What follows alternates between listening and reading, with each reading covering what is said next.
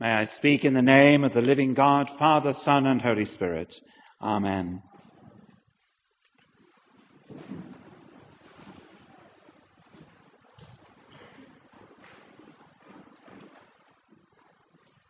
It's very nice to be here. Thank you so much for your welcome. It's been a lovely thing to spend a morning uh, with you uh, today and look forward to many uh, such occasions in the future.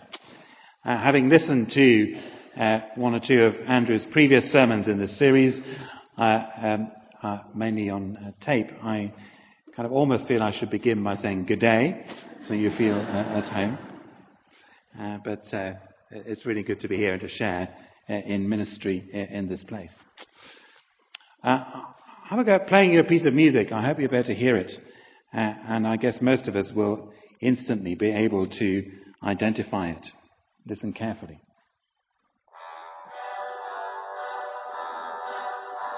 Can you hear it?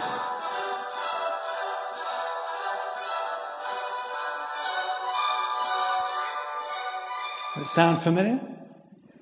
It is, many of you will probably know it by uh, the title of Prokofiev's Dance of the Knights from Romeo and Juliet, uh, but it's now known to millions of people as the theme from The Apprentice. Uh, I don't know if you know the program or want to admit to liking it in this place. Uh, it's a rich cocktail of human rivalry and ambition and uh, ruthlessness. And I know that now I'm a bishop, my favourite television programme ought to be Songs of Praise. Uh, but actually, I confess, it is The Apprentice. And The Apprentice, You're Fired, which is the light-hearted analysis which always follows on BBC Two. Uh, there may be some fellow Apprentice fans in the congregation. So if there are, please make yourself known to me quietly after the service. And you will know if you're watching it that we're now on week 11. Uh, five intriguing candidates in the interview round on Wednesday, which is always the most uh, intriguing. Uh, and I'm no longer sure that Kate will win, uh, but that's a conversation for afterwards. Well, reading 1 Corinthians, as I've been reading it again uh, uh, over the last few weeks, is rather like being reading something sent to the cast of The Apprentice or their Christian equivalent. What Paul calls very carefully and correctly in the beginning of the letter, the church of God in Corinth, the church of God in Corinth, is actually a collection, it appears, of small house churches meeting across uh, what for those days was a big city. They did not have any buildings. They met mainly in each other's homes, and those homes themselves would be quite small. Uh, we know from excavations that Corinth, at the average home, would probably hold no more than 10 or 12 people in their largest room, and that would be quite cramped. Their largest homes could perhaps hold 30 or 40. But there were no places or times for regular assembly for the whole community.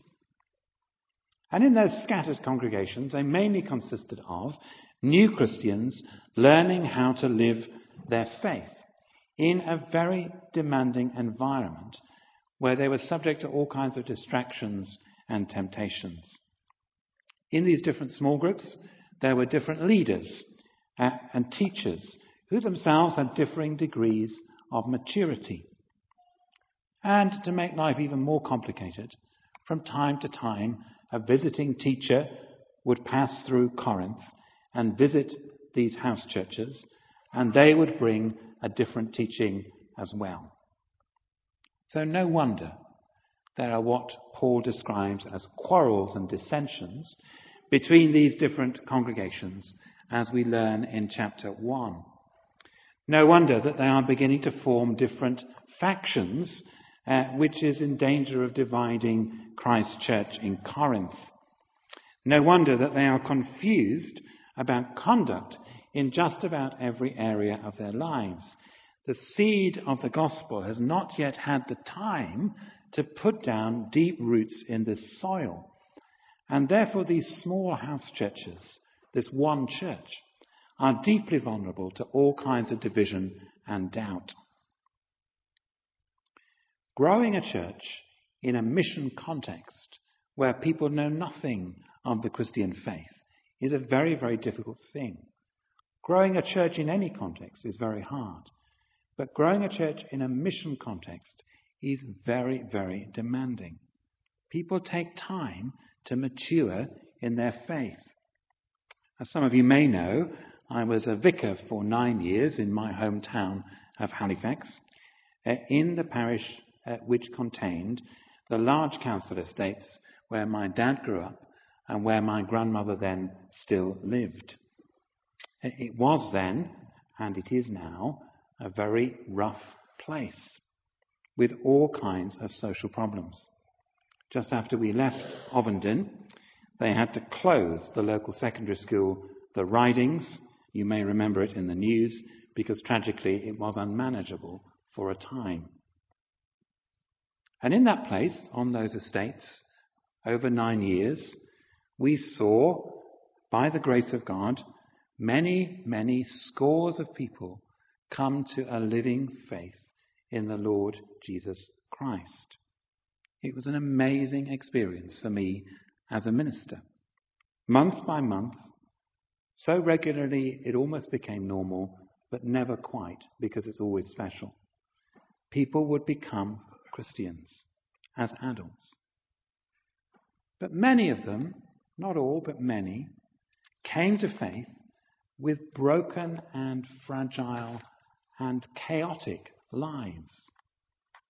It was by no means unusual to find adults coming to Christ and coming into the church who had had and sometimes still had multiple relationships in adult life with complex blended families and all the legacy that brings, with very significant debt or crime in their background, with violence or abuse uh, not uncommon, with rifts or vendettas in their extended families going back years, and many, many other difficulties.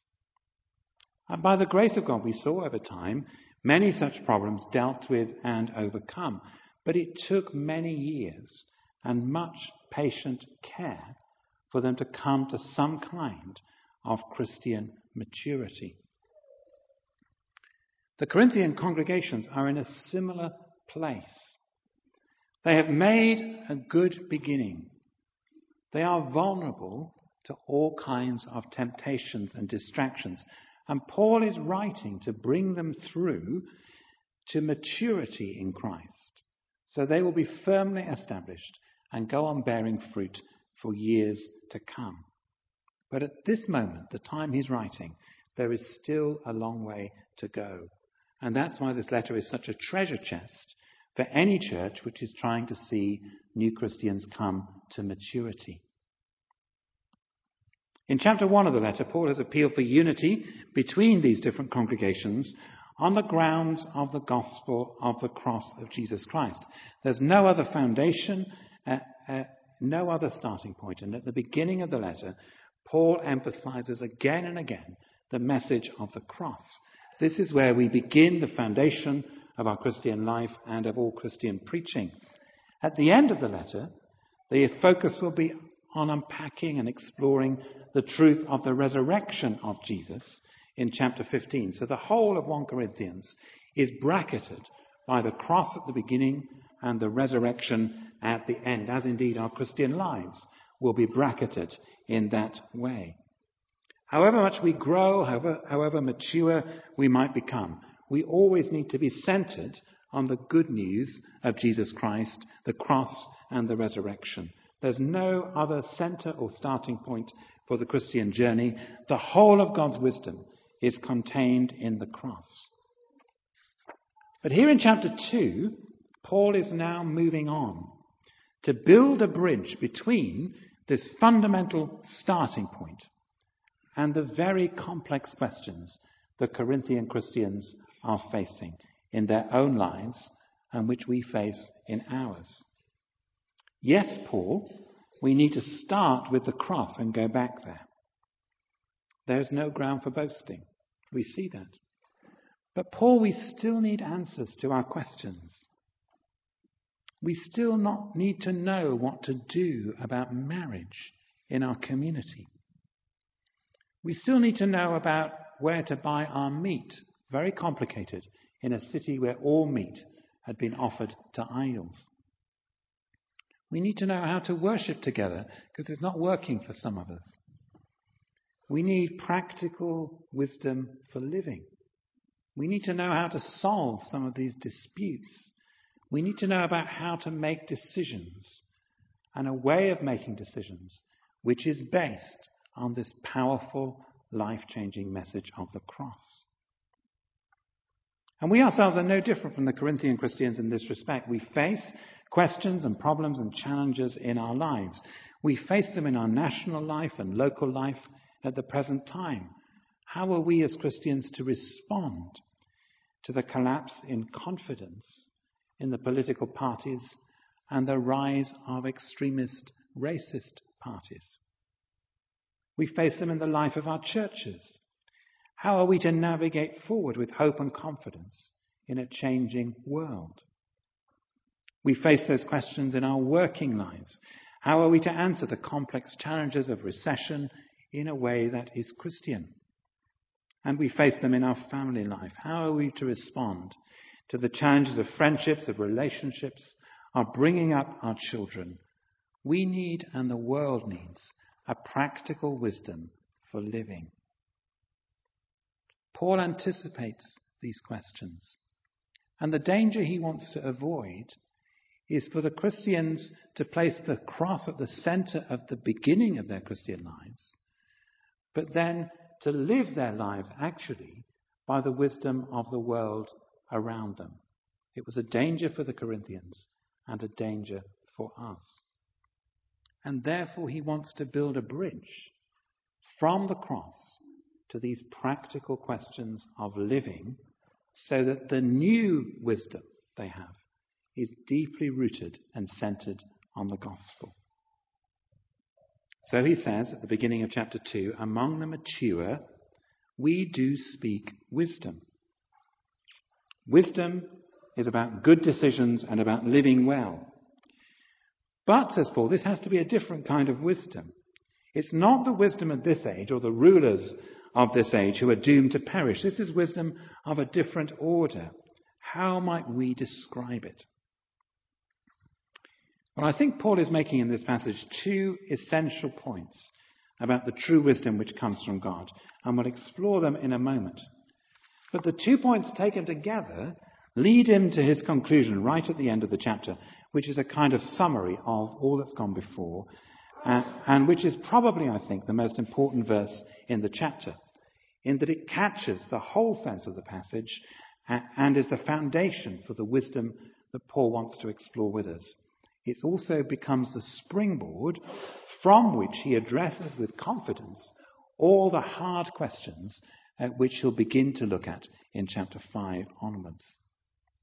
It's a tremendous statement of what it means to be a Christian in terms of our everyday living and everyday decisions. Chapter 2, verse 16. Paul's assertion that we have the mind of Christ. We have the mind of Christ. It's in the present tense, not the future. We have the mind of Christ. And it's an inclusive use of the term we. So Paul is not saying by this, I, the person writing this letter, and those writing it with me, have the mind of Christ, so I'm going to tell you what to do. He says very clearly, we, you, the recipients of this letter, the church of God, and I, we have the mind of Christ. I want to suggest that you take this short part of one verse, six words in English, and learn it by heart. Not a big challenge. But say it to yourself every day this week. That's a big challenge. In all the complex challenges we face, in every decision you have to make, in every choice which lies before you, we have the mind of Christ. Every time you face a difficult decision and do not know what to do, remind yourself of this great truth. We have the mind of Christ. It's deep stuff. It gives a different perspective. And here is some of what Paul means. Earlier in the chapter, he gives the Christians in Corinth two essential components of this wisdom for the mature, two elements grounded in the gospel of the cross, which make up this incredible statement that we have the mind of Christ. The first is the truth in verses 7 to 10. Essentially, it is the truth that for the Christian, wisdom is not something we figure out for ourselves. Wisdom is something which God has revealed, which God has made known. This wisdom is not something you can work out by looking at a complex problem. You can only receive it and understand it as a gift. It's not about cramming your head with knowledge or being instructed in obscure mysteries. It's about receiving a gift from God. You may know the verse from James. If anyone is lacking in wisdom, writes James, ask God, who gives to all generously and ungrudgingly, and it will be given you. It's the same principle here. Wisdom is a gift from God. If a Christian does not know what to do, our first response should not be to enroll on a course or take instruction from someone else. All those things can be helpful. But our first response, if we lack wisdom, should be to ask God who gives generously. And Paul draws attention to the particular gift of God in giving us wisdom in this chapter as the gift of perspective the broad horizon of God's love. This is where we have the advantage over those called here the rulers of this age, the powers around us. We know, because God has revealed it to us, that the cross of Jesus Christ is the center of God's purposes and the center of what God has revealed. We know because God has revealed this in Jesus that the world we have is not all we have to look forward to. We know, because God has revealed this in Jesus, that all that is wrong in our world will be set right one day, that God's kingdom will come, that we are called to deeper and better and everlasting life in Christ. We know, because God has revealed this in Jesus, that the sufferings of this present world, hard though they may be, are not worth comparing with the glory which is to be revealed and which is to come. That perspective is essential if we are to live wisely and well. To make good decisions and good choices, we must be able to set our own lives within the framework of eternity and the framework of the gospel. We need to see ourselves in the purposes of God. When you go to a PCC meeting, you may think you are meeting with your friends and neighbours to determine the colour of the buckets in the church hall. But in the perspective of eternity, you are shaping the life and mission of the people of God in this place, in this generation, in every decision you make. To have that eternal perspective is the first part of what it means to have the mind of Christ. One of the vital roles of public worship in the Christian life, the vital role when we meet together, is to reset for us, Sunday by Sunday, the perspective of eternity in our lives. All too often, we lose from Sunday to Sunday the story and scope of salvation during our day to day lives. And as we come together, Sundays or during the week, we reset the perspective of eternity through our songs, through our engagement with God's Word, in the sacraments of baptism and communion, which tell the story for us again, in our prayer for the world. And one of the vital tests of Christian worship is that the horizons of our worship should be broad and deep, so that our worship can give a frame to our lives and to our decision making and to our wise living. We have the mind of Christ. The first component in this bold and life changing statement is that wisdom is revealed by God, and God has revealed in the cross of Jesus the plan and purposes of the ages. We see where we fit in. If you want to follow that through, uh, then look again at the first chapter of Ephesians, where that perspective is unpacked at great length. When we live in that revealed perspective, we will live wisely and well. In verse 10, Paul moves on now to the second component, which makes up this remarkable statement.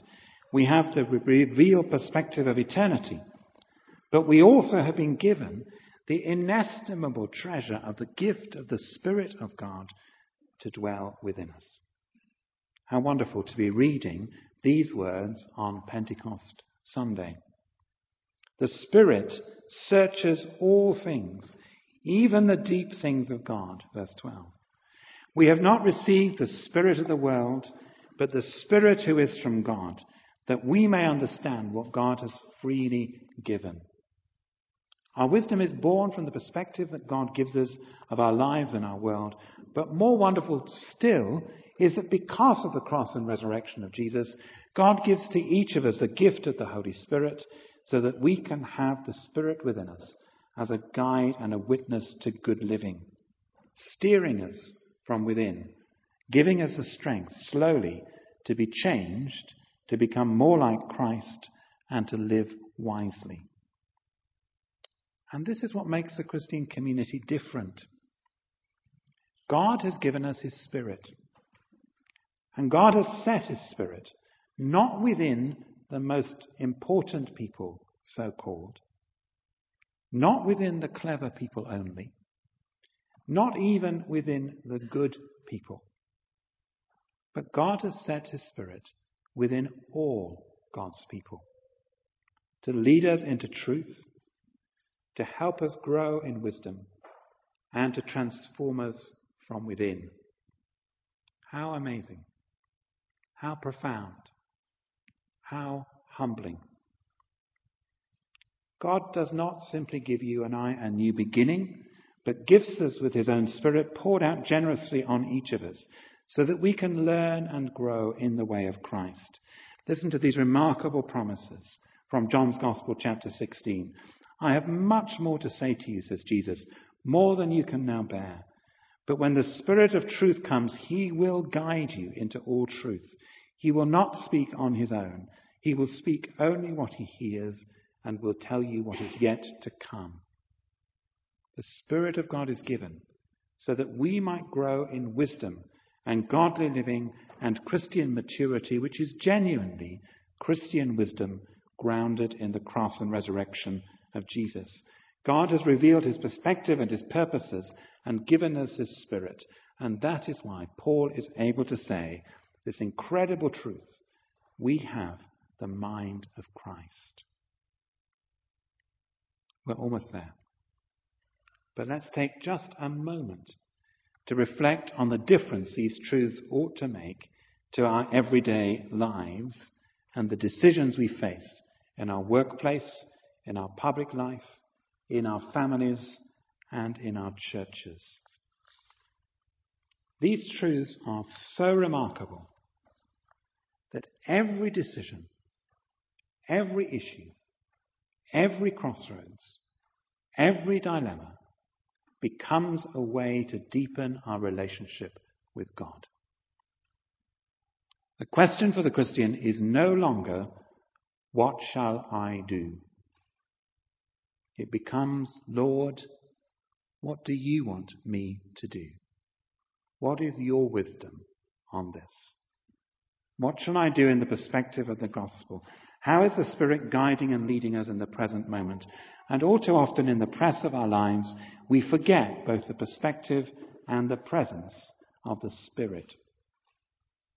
In my previous work that Paul was asking me about with the National Fresh Expressions team, we were given in that team a wonderful gift by Church Army of somebody to work in the team and to watch over our prayer life. His name is Colin Brown. Until recently, he lived in Sheffield, so some of you may know him. Colin helped us pray together, and he made sure people were praying for us, both of which were a vital part of his work. But we also asked him to do something else, aware of the danger that in many, even Christian organizations and churches, we squeeze out God in our decision making. The work we were doing, we believed, was critical for the mission of the church, and it was difficult. We wanted to make sure that every decision we made was the best decision it could be. And so we gave Colin the instruction that at any time, in any of our team meetings, he could stop the meeting completely. He had a kind of button he could press to do two things. The first was to ask the question what is God doing and saying in all of this conversation we're having? Where is God here and where is God's way? And the second was to lead us in prayer. And hardly a meeting went by. We used to spend a day together every month. Hardly a meeting went by without Colin doing both of those things. And as a result, I think we made better decisions and kept in step with what the Spirit was doing.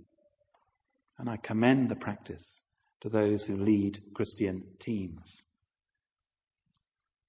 As individual disciples, all of us, I guess, could do more to pay attention to the perspective of the gospel and the indwelling witness of the Spirit. I know that in my present work, that not a day will go by when I do not need those two gifts of perspective and indwelling wisdom in the decisions I will need to take. And not a day goes by when I do not need to place my hand in the strong hand of my Father in heaven and look to Him for guidance and a way forward. And the dilemmas and responsibilities you face will be similar.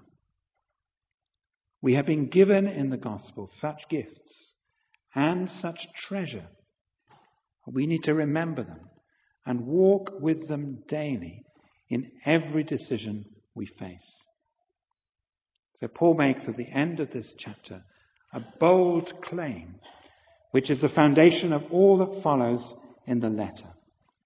Learn it, mark it, heed it, inwardly digest this great and life changing truth, and practice it each day of your life.